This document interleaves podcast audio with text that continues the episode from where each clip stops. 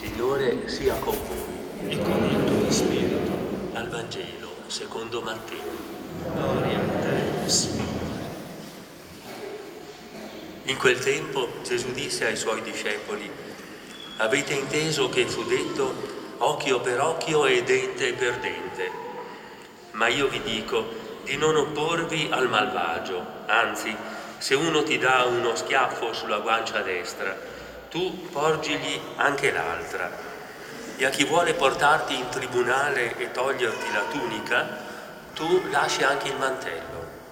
E se uno ti costringerà ad accompagnarlo per un miglio, tu con lui fanne due. Da a chi ti chiede e a chi desidera da te un prestito non voltare le spalle. Avete inteso che fu detto, amerai il prossimo tuo e odierai il tuo nemico. Ma io vi dico, amate i vostri nemici e pregate per quelli che vi perseguitano, perché siete, per, affinché siate figli del Padre vostro che è nei cieli. Egli fa sorgere il suo sole sui cattivi e sui buoni e fa piovere sui giusti e sugli ingiusti. Infatti, se amate quelli che vi amano, quale ricompensa ne avete? Non fanno così anche i pubblicani?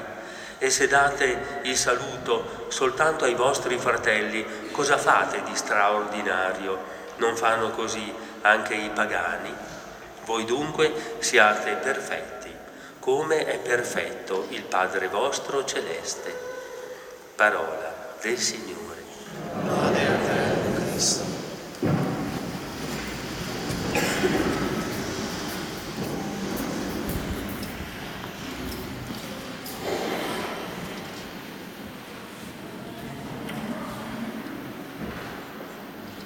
Il Vangelo di oggi ci presenta una serie di comandi che sono francamente impossibili da riuscire a rispettare. Amare il nemico, pregare per chi ci perseguita, porgere l'altra guancia a chi ci dà uno schiaffo, cedere il mantello, oggi potremmo dire la giacca, a chi ci ruba la tunica, cioè i vestiti, sono tutte cose assolutamente impraticabili per noi. Addirittura Gesù dice che noi non abbiamo nessuna ricompensa se vogliamo bene a chi ci vuole bene e noi già non sappiamo fare questo, perché sappiamo molto bene appunto quanto sia difficile amare quelli che ci amano. E allora io mi chiedo, com'è possibile per noi amare i nemici? E che senso ha questo comando che Gesù dà ai suoi discepoli e quindi a noi? Penso che per provare a capirlo sia importante partire dall'inizio. Gesù si trova sul monte, siamo all'interno del discorso della montagna e davanti ai suoi discepoli riprende e interpreta i comandi della legge ebraica. E la scorsa settimana abbiamo sentito che Gesù ha ripercorso alcuni comandamenti e oggi continua e conclude questo pezzo. E parte oggi da un detto che era un detto molto famoso al suo tempo, occhio per occhio e dente per dente. Cioè se uno ti cava un occhio o ti cava un dente, tu gli farai la stessa cosa. Per noi può sembrare un detto brutale, ma in realtà non è così. Anzi, era il modo per porre un argine alla violenza, perché noi sappiamo molto bene che la violenza è una cosa che cresce tutte le volte che noi decidiamo di vendicarci.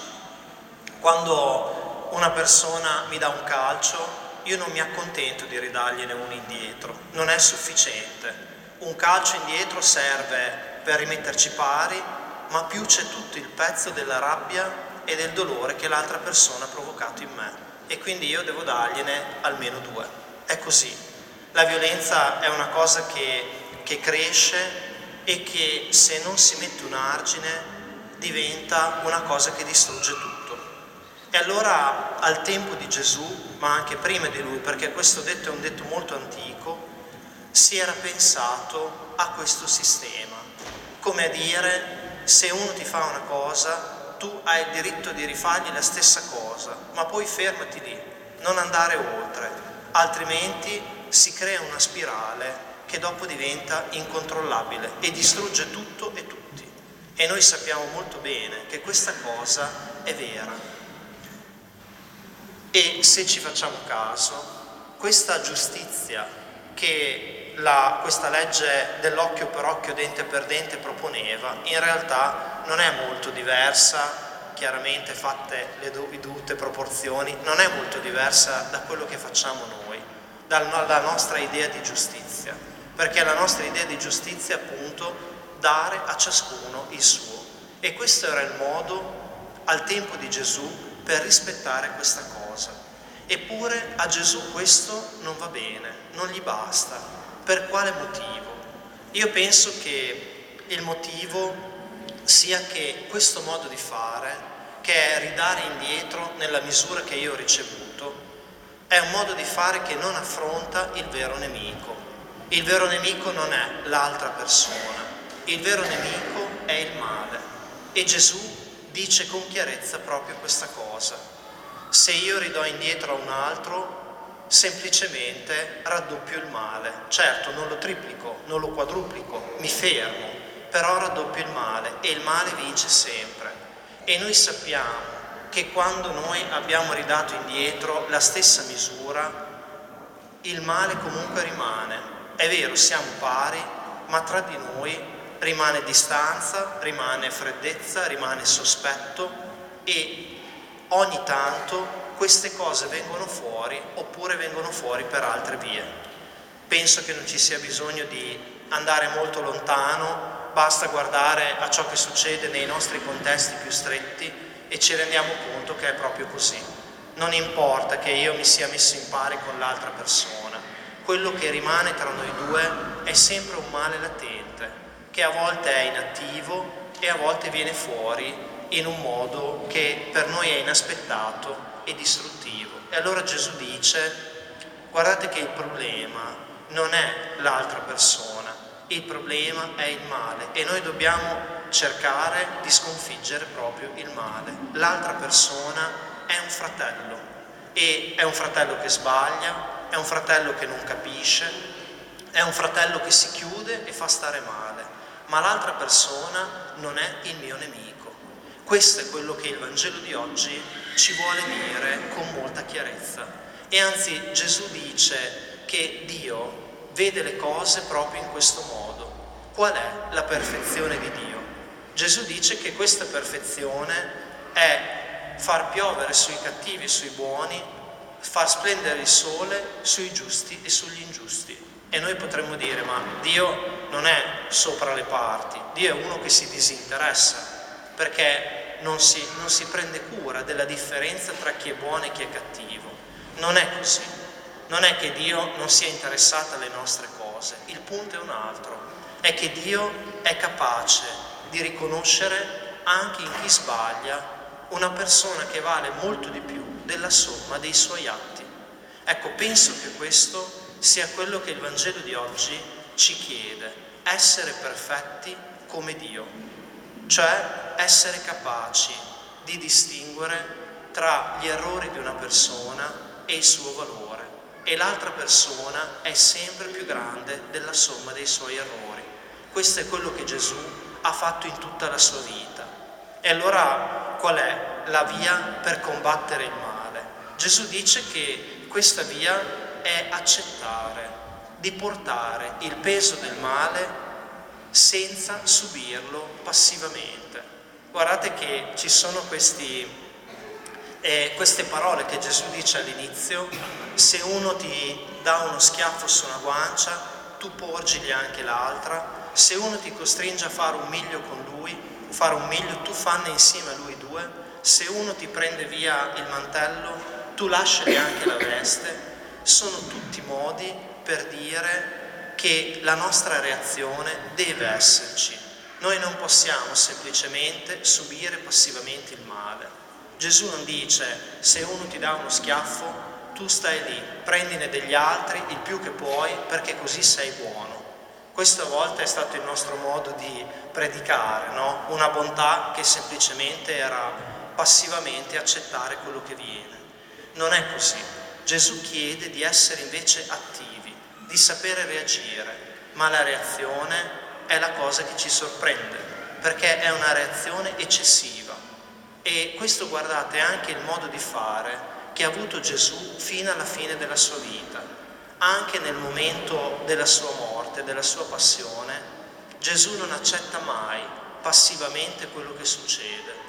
Anche quando non dice più una parola, sceglie di essere lì, sceglie di non parlare più, sceglie che a questo punto l'unica cosa da fare sia andare fino in fondo, ma lo fa perché crede che questa strada sia una strada che porterà la vita.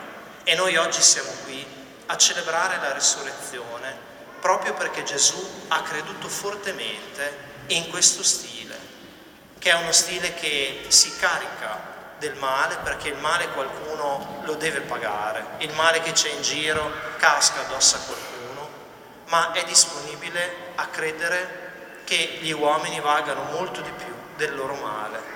E proprio per questo motivo la reazione è una reazione non della giustizia retributiva, ma è una reazione di chi invece sa offrire una sponda diversa. Mi viene in mente il Vangelo della, dei dubbi di Tommaso che al momento delle apparizioni di Gesù non riesce a credere. Quando i discepoli gli dicono ma guarda, guarda Tommaso abbiamo incontrato Gesù risorto, è venuto qui, lui è talmente deluso, talmente arrabbiato, talmente chiuso che dice per sfida io non ci credo finché non ci metto il dito.